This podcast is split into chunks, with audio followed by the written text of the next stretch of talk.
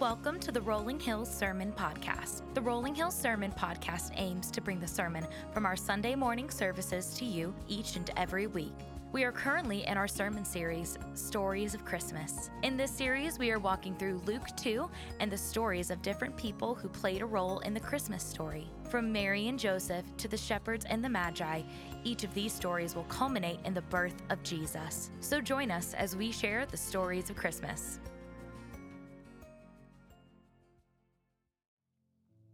As we gather together on this Christmas Eve to celebrate the coming of Christ, I, I, I, wonder, you can go ahead and take a seat. I wonder if, what are those things that, in, that call to mind for you or that come up whenever you think about Christmas? What are those things that you think about? What, what are the fond memories that you have as the season approaches or as Christmas Eve lands. Maybe it's the, the lights, the twinkling, multicolored, or maybe the soft white lights. Maybe you enjoy the smells of, of the things that, that the, the baked goods and those kind of things that kind of only come around at Christmas that kind of brings back these memories those fond memories of Christmas for you. Maybe it's the friends and the family that you gather around with. Maybe it's the carols that we sing, these songs, these hymns of Christmas that we sing. Whatever they are, whatever those things are for you this morning, uh, what I can promise with almost 100% certainty is that none of those things were a part of the first Christmas that we sing about. Well, none of those things were a part of, the, of that moment in the, in the manger in the little town of Bethlehem where Jesus was born to this young lady, Mary, and her fiance husband, Joseph. That for almost certainly none of those things were a part of. And, and so it, the question for us is what makes this such an incredible night? When we talk about this Christmas season and we sing songs like Silent Night, Holy Night, what makes this night so holy, so separate from all other nights in all of time. What about this night is so significant? The world that Jesus entered into, Isaiah the prophet said, was a place where the people walked in darkness. One author puts it this way that he, meaning Jesus, comes into the world that had been dramatically broken by sin, born in a borrowed barn, laid in a cradle that was a feeding trough, not in a palace attended by servants not with smells that filled the air like oils and perfumes and baked goods, but the scent of animals. Today, as we continue in this series and celebrating and kind of looking at the characters of this Christmas time. We've looked at Mary and we've looked at Joseph. We've talked about the shepherds that were on the hillside outside the city of Bethlehem, whom the angels visited. We talked about the Magi who were far away and we looked in their eyes, we looked at their faces, and we kind of explored their stories. But today, what we want to do is slow down and take in the central story of Christmas, the story of Christmas, the child that was born on a holy night a night that truly does separate itself from every other night. Isaiah chapter 9, beginning in verse 2, says, The people walked, the people walking in darkness have seen a great light. On those living in the land of deep darkness, a light has dawned. Verse 6 For unto us a child is born, to us a son is given and the government will be on his shoulders, and he will be called Wonderful Counselor, Mighty God, Everlasting Father, Prince of Peace. Of the greatness of his government and peace, there will be no end. He will reign on the throne, on David's throne, and over his kingdom, establishing and upholding it with justice and righteousness from that time on and forever. The zeal of the Lord Almighty will accomplish this. Matthew's gospel chapter 1, verse 18, it says this This is how the birth of Jesus, the Messiah, came about. His mother Mary was pledged to be married to Joseph, but before they came together, she was found to be pregnant through the Holy Spirit because Joseph, her husband, was faithful to the law and yet did not want to expose her to public disgrace. He had in mind to divorce her quietly. But after he had considered this, an angel of the Lord appeared to him in a dream and said, Joseph, son of David, do not be afraid to take Mary home as your wife, because what is conceived in her is from the Holy Spirit. She will give birth to a son, and you are to give him the name Jesus, because he will save his people from their sins. All of this took place to fulfill what the Lord had said through the prophet A virgin will conceive and give birth to a son, and they will call him Emmanuel, which means God with us. When Joseph woke, he did what the angel of the Lord had commanded him and took Mary home as his wife. He did not consummate the marriage until she gave birth to a son, and he gave him the name Jesus. In Luke chapter 2, verse 1, says this In those days, Caesar Augustus issued a decree that a census should be taken of the entire Roman world. And the first, this was the first census that, was, that took place while Quirinius was the governor of Syria. And when everyone went to their own hometown to register, and so Joseph went up from the town of Nazareth in Galilee to Judea to Bethlehem to the town of David because he belonged to the line of David. And he went there to register with Mary, who was pledged to be married to him and was expecting a child. And while they were there, a time came, the time came for the baby to be born. And she gave birth to her firstborn son. And she wrapped him in clothes and placed him in a manger because there was no room or no guest room for them available. Today, as we kind of reflect on this passage, and like I said earlier, kind of lean over to look into the manger and take in this child who was born in the city of Bethlehem, wrapped in clothes and laid into this feeding trough in a barn, in a borrowed barn outside the city town or outside the city. There's a couple things I want to reflect on. The first is this to reflect on the world that Christ came into. I want to reflect on the comfort that Christ brings into that world. And lastly, to reflect on what Christ came to do for those he came to. So, first, that, that reflecting on this world that Christ came into right? We talked about it a second ago. Eh, we, we celebrate Christmas with lights and presents under the tree and, and, and delicious foods and family around us. But the world that Jesus entered into was not a world that was full of all of those things. It was a world that was broken by sin. The prophet Isaiah, that we've already quoted, this is the third time, says that it was a world that was full of darkness. The people that were there walked in darkness. The song that we just sang said that the world long lay in sin and error pining. Long did the world lay in this, this place of, of longing for a Savior to come, longing for something to happen that would be outside of itself, outside of its own ability to accomplish.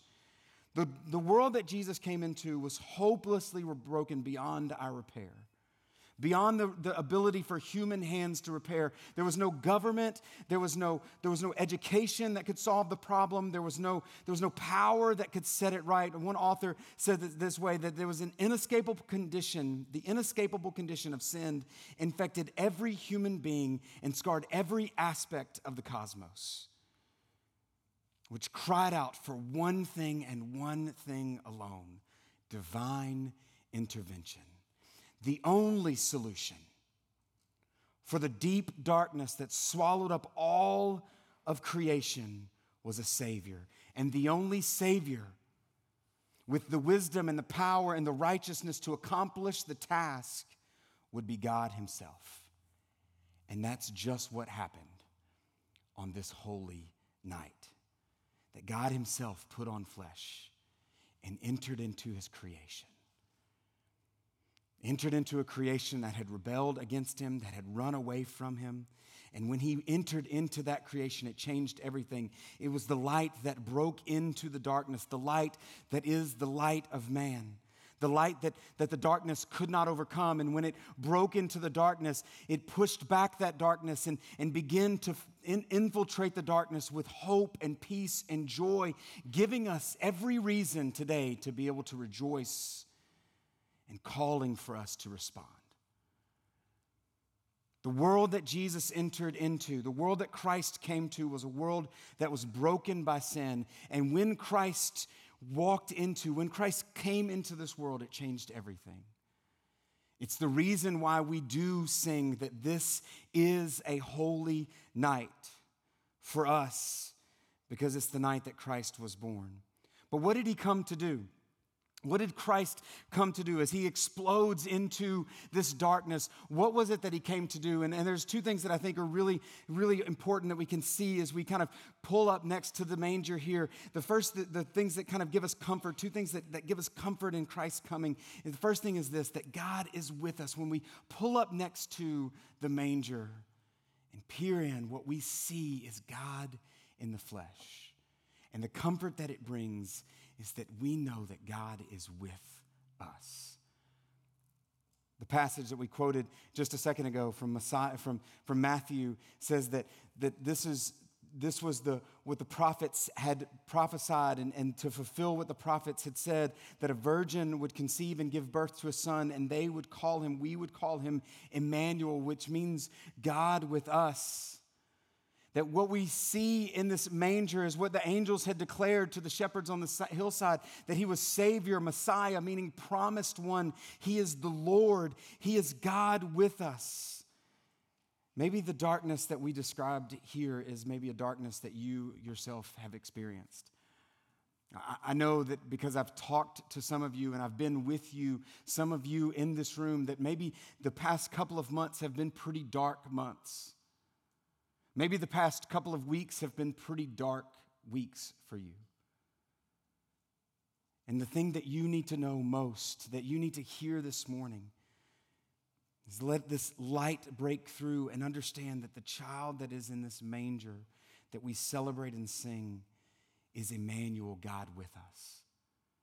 That God is with you. He, is, he, doesn't know, he doesn't just know about you, what the manger tells us, what this holy night that we sing about tells us, is that God is not at a distance, that He comes to be near us. To be near our hurt, to be near our sorrow, to be near our suffering, that He's near us. He knows what you're walking through because He Himself would suffer much like in or in every way that we suffered is what it tells us. He's with us. Not only is he with us what we can celebrate that the god of all creation is with us but secondly that he's working in you and around you I love what it says in Matthew, in, in, Matthew chapter 1, verse 22. It says, This took place to fulfill what the Lord had said through the prophets. This fulfillment narrative that runs through Matthew's, uh, Matthew's gospel as he walks through, he just talks all of these times about this happened to fulfill what the prophets had said over and over and over again. He tells us that this is something that Christ is doing, is fulfilling a promise that God had made to his people. When I was growing up, my grandmother made coffee and she made it the old way. Maybe this is like vintage and cool now, but this she put a kettle on the stove.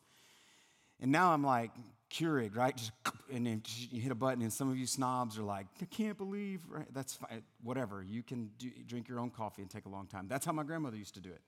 She'd put a kettle on a stove. And I remember it was just the coolest thing because as a kid, as you sat in the kitchen, as that thing, as that kettle would be on the stove, and it was one of those that whistled right, and you just you you, would, you just knew it was about to go off. You could almost feel the energy as the water heated and heated until a boil, and all of a sudden it would explode with this sound, letting everybody know that the time had come to make coffee. And I was a kid who really liked coffee, regardless if my parents should have given me that. My grandmother was a sweet lady, and she gave it to me with lots of sugar and milk. There was just a little dash of coffee, and I loved it. That's another story. In Galatians chapter 4, it says this But when the set time had fully come, in the ESV it says this when the fullness of time had come, God sent his son born of a woman under the law, to redeem those under the law, that we might receive adoption as sonship. That what we step into as we pull up next to this manger with Mary and Joseph and the animals that are there and the shepherds that are rushing into the hillside is that moment when everything in all creation has come to a boil and it sounds to let us know that this is the time that God has come to rescue his people. But what's incredible about that moment is that God had been working for a long time to bring this place to a boil. This place to where everyone would know that He is finally here. And what I want us to know, what comfort we can take this morning in this truth, is that God, whether we know it or not, is at work in and around you to bring about His purpose and your good that maybe you can't see it yet. Maybe it's foreign to you, but I can promise you that maybe it doesn't feel like it. But I can promise you, as Mary and Joseph walked from their town in Nazareth to Bethlehem, they had no idea that this was going to be the moment. As people traveled back to their hometowns all across this region under the orders of Caesar, who they were under the control of, nobody in Israel was saying, This is our time. But God had worked all of time into this moment. And you and I can hold on to this truth that even though we can't see it, God is at work all around us to bring about His will and our good.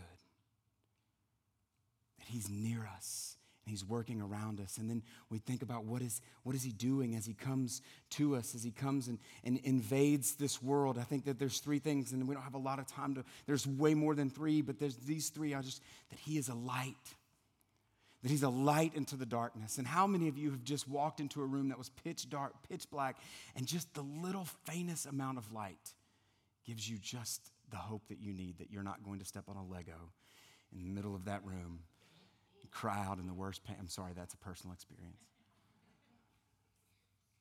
You, maybe just that reminder that in the darkness that there's a light has dawned is what we need to be reminded of that that light brings hope it brings joy that, he, that what Christ has done is he's brought, peace, he's brought joy for us. One of my favorite hymns, Joy to the World, that we sang just a second ago, we're going to close with it here in just a minute. That says this that joy to the world, the Lord, the Lord has come, that he is a good and mighty king. He is a, a, a loving and gracious and kind father, and he has come and he brings joy to our world, not just to the world in general, but to your world. He brings joy, not only that, joy to the earth. The Savior reigns. Let all your songs employ that our God is the Savior. He reigns over all things. There's nothing in all creation that's not under His rule. And so we have joy knowing that nothing, nothing is outside of His control. It brings joy, He brings peace. He brings peace to us. Sticking with joy to the world, it says this that no more sin and sorrow grow, nor thorns infest the ground. He comes to make his blessings flow as far as the curse is found. The curse of sin had infiltrated, we said it, every, every atom in the cosmos. Every human was under the curse of sin. But what Christ has done as he comes is he's making peace for us with God. He's living the life that we could not live, dying the death that we deserve to die, to restore the relationship that we were created for, bringing peace between God and man that sin had ruined. He brings peace. Far as the curse is found, the blessing of his peace flows. He brings light and joy and peace. He brings hope that's endless, all the things that we could point to. He brings all of those things. The last thing that we have to reflect on as we, as we close this time together is where are you in relationship with Jesus? You see, the reality is that you can know a lot about Jesus. You can know a lot about the fact that the baby was born in the manger. You can sing the songs, and our world is a testimony to this. You can sing songs that declare the gospel in its clearest form and not know the, God, the, the Savior that, the, that that song declares. You can know a lot about Jesus. You can pull right up to the manger and take in this, this, this child that was born and leave there and not understand that you have to receive him as Lord in order for your life to be transformed. That light and hope and peace is yours as we receive him. Maybe you've got maybe you've come to a place where you have trusted Christ for salvation and praise the Lord for that. But if you haven't, listen to the words of the song again. Back to joy to the world one more time. It says joy to the world, the Lord has come. Let earth receive her king. Nobody else can receive the king for you. You have to make that decision for yourself. And this morning there's no better day, there's no better moment than this moment for that to be your story. If you've not yet put your faith in Jesus, listen, this is what it means. It means humbly admitting, it coming to a place where you, a humble admission, facing the fact that you in your own darkness have no, no ability to make the things right that are broken.